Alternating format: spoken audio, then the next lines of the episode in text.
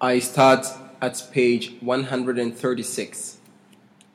The case of those who spend their wealth to seek the pleasure of Allah and to strengthen their souls is like the case of a garden on elevated ground. Heavy rain falls on it so that it brings forth its fruit twofold. And if heavy rain does not fall on it, then light rain suffices, and Allah sees what you do. The Holy Quran, chapter 2, verse 266. Beautified for men is the love of desired things, women and children, and stored up heaps of gold and silver, and pastured horses and cattle and crops. That is the provision of the present life, but it is Allah with whom is an excellent home. The Holy Quran, chapter 3, verse 15. Chapter 3 Socio-economic peace. Islam also has a word of advice concerning the areas where the horizons of society and economy meet. If these teachings are implemented, they can turn our dusks and dawns into twilights of exceptional beauty. Economic justice under capitalism, socialism, and Islam. Economic justice is a beautiful slogan, whereas attempts have been made to monopolize it to the exclusion of the others. The slogan is common to both the capitalist society of the free market economy as well as the scientific social doctrine of dialectical materialism. Both talk of justice. But with due apologies, I must express my dismay in that both have failed to do full justice to the golden principle of economic justice. But more of this later. The Islamic concept of absolute justice is all prevailing and all pervading. It covers every aspect of Islamic teaching. But that is not all. Islam goes one step further. In scientific socialism, an attempt is made to level up the economic soil so completely and perfectly that there are no ups and downs left. If watered, such soil will get its share equally. There is no question of any demand from the have nots, nor any threat to the have alls from the less fortunate sections of society to forcibly rob them of their surplus wealth. In the capitalist society, they talk more of equal opportunities, level playing fields, and free economies than to equal distribution of wealth. Thus, there is always room for the demand of rights and the creation of pressure groups such as trade unions, etc., which seek the most out of the government or other capitalists for the sake of the employee and the laborer who always live under a sense of deprivation. If scientific socialism is implemented ideally, there is no need left for any section of society to make demands.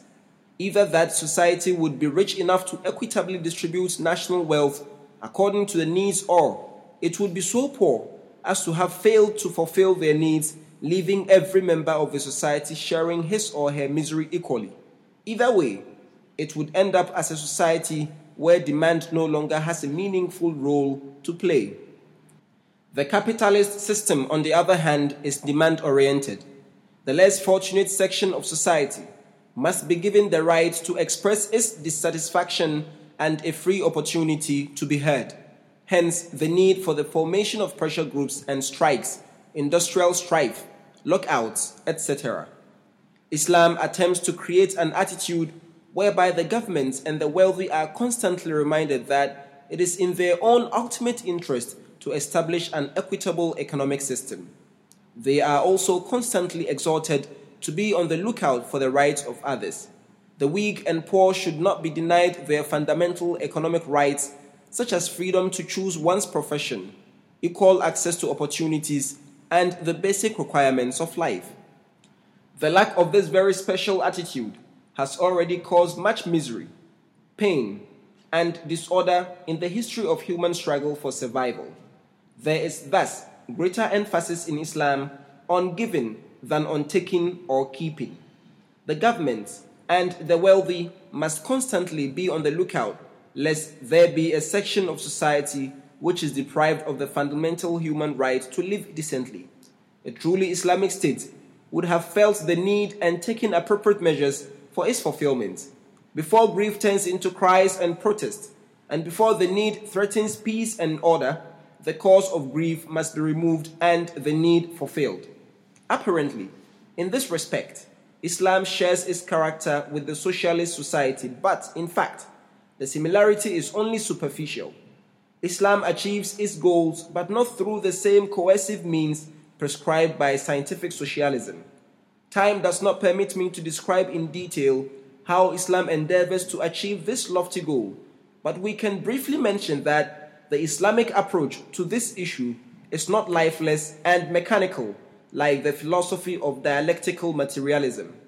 The Islamic social system remains deeply wedded to the innate laws of the human psyche. Among other things, Islam creates the, an atmosphere where the demand for one's own rights gives way to regard for the rights of others.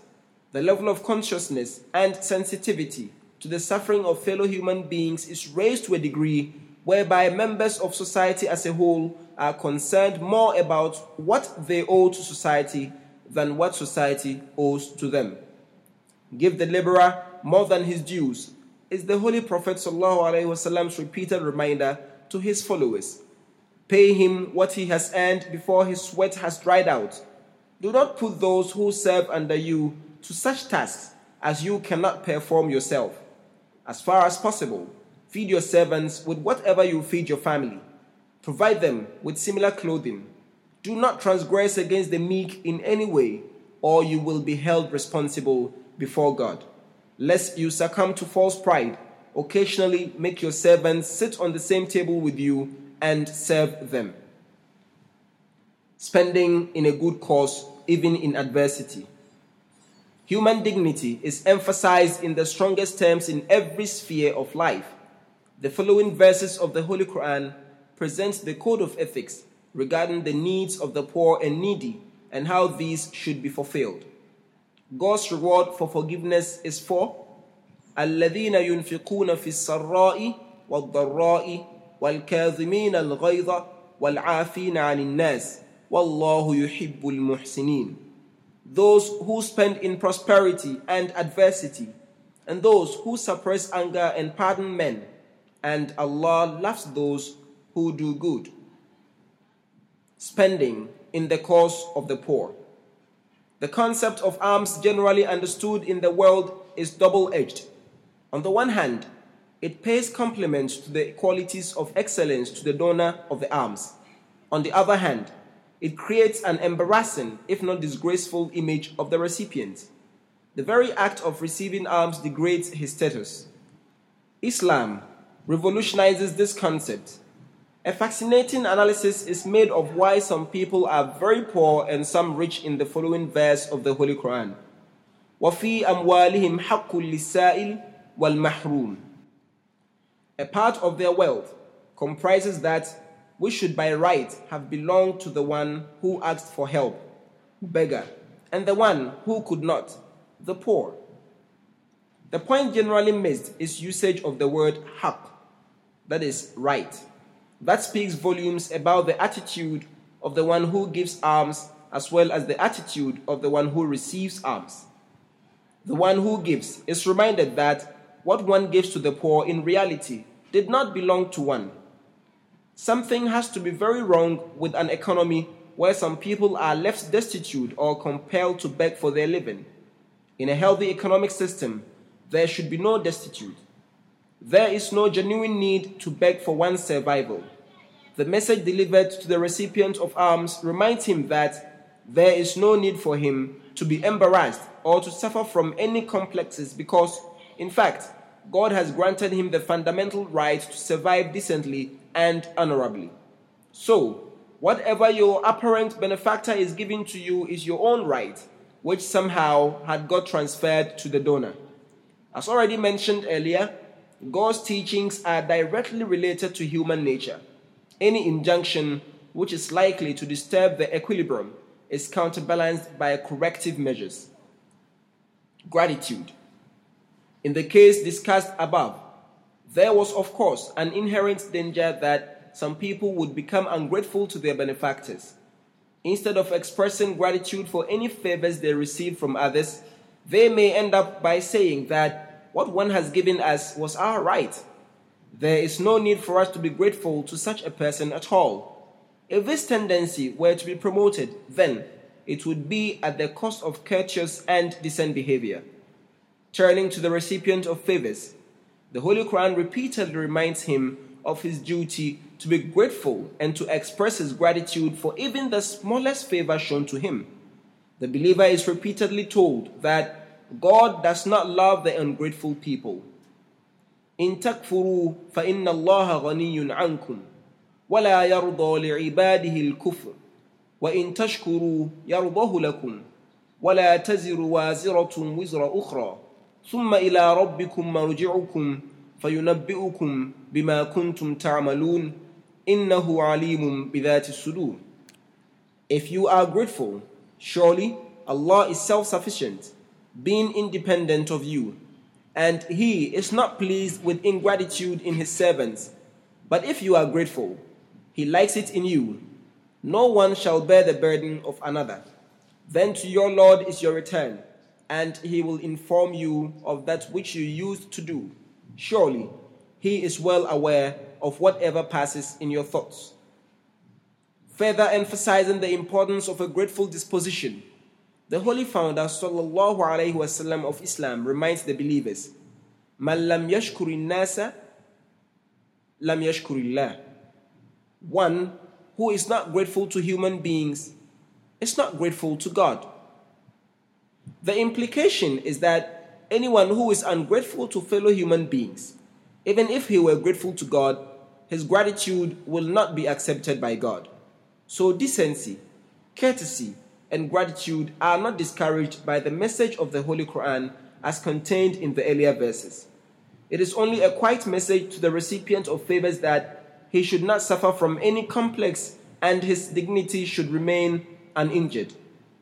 The inference would be that to express gratitude is not against the dignity of man. On the contrary, it elevates it further. Turning to the donor, Islam inculcates a completely different attitude. It is considered against dignity and modesty to accept gratitude as if one deserved it. This tendency is found to be a part of civilized behavior everywhere in the world. But there is one fundamental difference between this universal mannerism and Islamic teachings of noble conduct. Islam instructs the donor to serve mankind for a higher and nobler cause than merely to satisfy a natural urge or earn good reputation by benevolent acts. Islam repeatedly reminds man to do acts of goodness for the sake of God and only to win His pleasure and earn His favors. From this, it becomes obvious that when a true Muslim donates something to anyone in need, in truth, he does not do it for his own sake or anyone else's sake, but only for the sake of pleasing his Creator, who initially bestowed on him everything he possesses.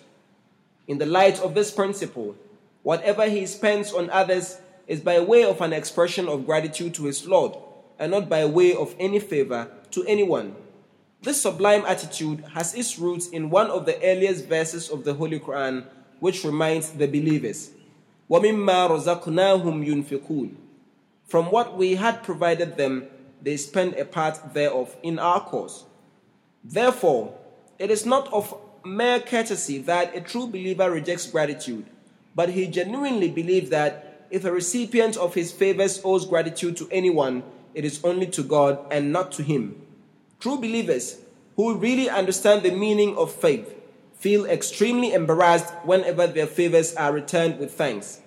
The Holy Quran declares, وَيُطْعِمُونَ الطَّعَامَ عَلَى حُبِّهِ مِسْكِينًا وَيَتِيمًا وَأَسِيرًا إِنَّمَا نُطْعِمُكُمْ لِوَجْهِ اللَّهِ لَا نُرِيدُ مِنْكُمْ جَزَاءً وَلَا شُكُورًا They feed for the love of Him, the poor, the orphan, the prisoner, even when they themselves stand in need, saying, we feed you for Allah's pleasure only.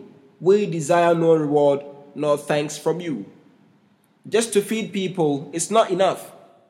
You should feed them when you yourself know the meaning of hunger and suffering and you share in their pain, expecting no reward or thanks in return. The beauty of this verse is dazzling. If the believers were taught to show a superficial and condescending attitude by just refusing to accept gratitude and posing as humble men, there was every danger that this would promote hypocrisy. When we say no thanks, in fact, we are conscious of the fact that by doing so, our image is further enhanced in the eyes of the person under favor. The Islamic teaching is much more sublime. The benefactor is reminded that he cannot sell his commodities twice over to different parties. An act of goodness can either be done to win the pleasure of God or to win public favor. According to this verse, one cannot entertain both intentions simultaneously. When the refined, faithful servant of God tells the needy that his intentions were indeed to please God, it also reminds him at the same time that God is his real benefactor. So, whatever inferiority complex may have been born is wiped out. No human reward for favors. In Islam, to be courteous to others should not be a superficial habit acquired out of values of civilization, but should be deeply rooted in the belief in God. All alms given to the needy should be given without any ulterior motive of getting any return from the recipient. وَلَا تَمْنُن تَسْتَكْثِرْ Bestow not favors seeking to get more in return. Once a favor is shown to anyone, Islam would require him to forget it as if nothing had happened. To exalt over one's act of goodness and to rub in one's favors are declared suicidal and self annihilatory to the very act of goodness. On the contrary, the true believer behaves as described in the following verses, which compare the correct behavior with the incorrect one most comprehensively. مثل الذين ينفقون أموالهم في سبيل الله كمثل حبة أنبتت سبع سنابل في كل سنبلة مئة حبة والله يضاعف لمن يشاء والله واسع عليم الذين ينفقون أموالهم في سبيل الله ثم لا يتبعون ما أنفقوا منا ولا أذى. لهم أجرهم عند ربهم ولا خوف عليهم ولا هم يحزنون. قول معروف ومغفرة خير من صدقة يتبعها أذى.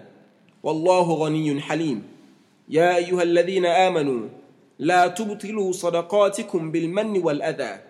كالذي ينفق ما له رئاء الناس ولا يؤمن بالله واليوم الآخر فمثله كمثل صفوان عليه تراب فأصابه وابل فتركه صلدا لا يقدرون على شيء مما كسبوا والله لا يهدي القوم الكافرين The case of those who spend their wealth in the cause of Allah is like that of a grain of corn which grows seven ears. In each ear there are a hundred grains, and Allah multiplies it even more for whomsoever He pleases. Allah is bountiful, all knowing. Those who spend their wealth for the cause of Allah then follow not up that which they have spent with taunt and injury have their reward with their Lord, and they shall have no fear, nor shall they grieve. A kind word and forgiveness are better than charity followed up by injury, and Allah is self sufficient, forbearing. O ye who believe, render not vain your alms by reminding the recipient of your favors or causing him any inconvenience in return for what you have done for him. As such, his case will be like him who spends his wealth to be seen of men, and he believes not in Allah and the last day. His example is like that of a smooth rock covered with earth, on which heavy rain falls, washing it clean and leaving it bare, smooth and hard. Such people shall not secure aught of that which they earn, and Allah guides not their disbelieving people. Likewise, وَأَمَّا السَّائِلَ فَلَا تَنْهَرْ Chide not him who seeks thy help. Begging. Even beggars should be treated with respect. Do not speak harshly to a beggar, although begging is discouraged. The right to beg when one is in dire need is guaranteed. Not only that, no one is permitted to injure the self respect of those who are compelled to beg. In early Islam, despite the fact that the self respect of even the beggar had been fully safeguarded, society as a whole had not failed to understand that not to beg was certainly better than to beg. Once the Holy Founder وسلم, of Islam highlighted this comparison by stating, Al Yadul Ulya khayrun min al yadi sufla. The hand of the donor is better than the hand of the receiver. As a result of this, a considerable number of Muslims preferred to die in poverty than to beg for survival. To cater for their needs, the Holy Quran reminds society as a whole that among you there are people striving in the path of Allah who have no way out of their poverty. للفقراء الذين أحصروا في سبيل الله لا يستطيعون ضربا في الأرض. يحسب يحسبهم الجاهل أغنياء من التعفف. تعرفهم بسيماهم. لا يسألون الناس إلحافا. وما تنفقوا من خير فإن الله به عليم These alms are for the poor who are detained in the cause of Allah and are unable to move about in the land. The ignorant considers them to be free from want merely because they desist from begging. Thou shalt know them by their appearance. They do not beg of men with importunity. And whatever you spend of your wealth on such people, of that Allah is fully aware. This principle becomes very clear from the following verse. ما أفاء الله على رسوله من أهل القرى فلله وللرسول ولذي القربى واليتامى والمساكين وابن السبيل كي لا يكون دولة بين الأغنياء منكم وما آتاكم الرسول فخذوه وما نهاكم عنه فانتهوا واتقوا الله إن الله شديد العقاب Whatever Allah has given to His Messenger as spoils from the people of the towns is for Allah and for the Messenger, and the near of kin, and the orphans, and the needy, and the wayfarer, that it may not circulate only among those of you who are rich. And whatsoever the Messenger gives you, take it, and whatsoever He forbids you, abstain from that, and fear Allah. Surely Allah is severe in retribution. The Holy Prophet ﷺ of Islam also mentions this principle in a tradition partly translated as عن حكيم بن حزام رضي الله عنه عن النبي صلى الله عليه وسلم قال اليد العليا خير من اليد السفلى وابدأ بمن تعول وخير الصدقة عن ظهر غنى ومن يستعفف يعفه الله ومن يستغني يغنه الله narrates Hakim ibn Hizam radiallahu anhu the Holy Prophet sallallahu alaihi wasallam said the upper hand is better than the lower hand that is he who gives in charity is better than he who takes it one should start giving first to his dependents the best object of charity is that which is given by a wealthy person from the wealth left after his expenses. Whoever abstains from asking others for some financial help, Allah will give him and save him from asking others. Allah will make him self sufficient. You have an upper hand in service, i.e., to give alms and serve others, and not to be on the receiving end of alms and favors what can be given in charity. Apart from the manner in which you give, what you give is also important. If you give something of which you yourself will be ashamed to receive from anyone else, this will not fall within the definition of alms, according to the Holy Quran. It will be more like throwing something in the dustbin. يا أيها الذين آمنوا أنفقوا من طيبات ما كسبتم ومما أخرجنا لكم من الأرض ولا تيمموا الخبيث منه تنفقون ولستم بآخذيه إلا أن تغمضوا فيه وَاعْلَمُوا أَنَّ اللَّهَ غَنِيٌّ حَمِيدٌ O ye who believe, spend of the good things that you have earned, and of that which we produce for you from the earth, and do not select out of it for charity that which is worthless, which you yourself would not take without extreme embarrassment and a sense of shame. And know that Allah is self sufficient, worthy of highest praise.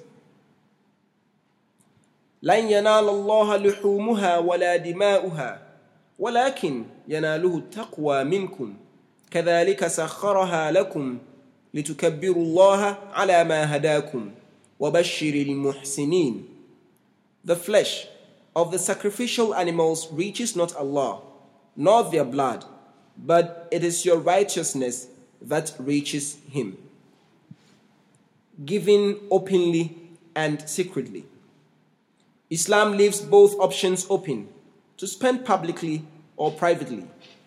The Holy Quran teaches, وَمَا أَنفَقْتُم مِّن نَفَقَةٍ أَوْ نَذَرْتُم مِّن نَذْرٍ فإن الله يعلمه وما للظالمين من أنصار إن تبدوا الصدقات فنعما هي وإن تخفوها وتؤتوها الفقراء فهو خير لكم ويكفر عنكم من سيئاتكم والله بما تعملون خبير Whatsoever you spend in the cause of Allah or vow as an offering, surely Allah knows it well, and the wrongdoers shall have no helpers.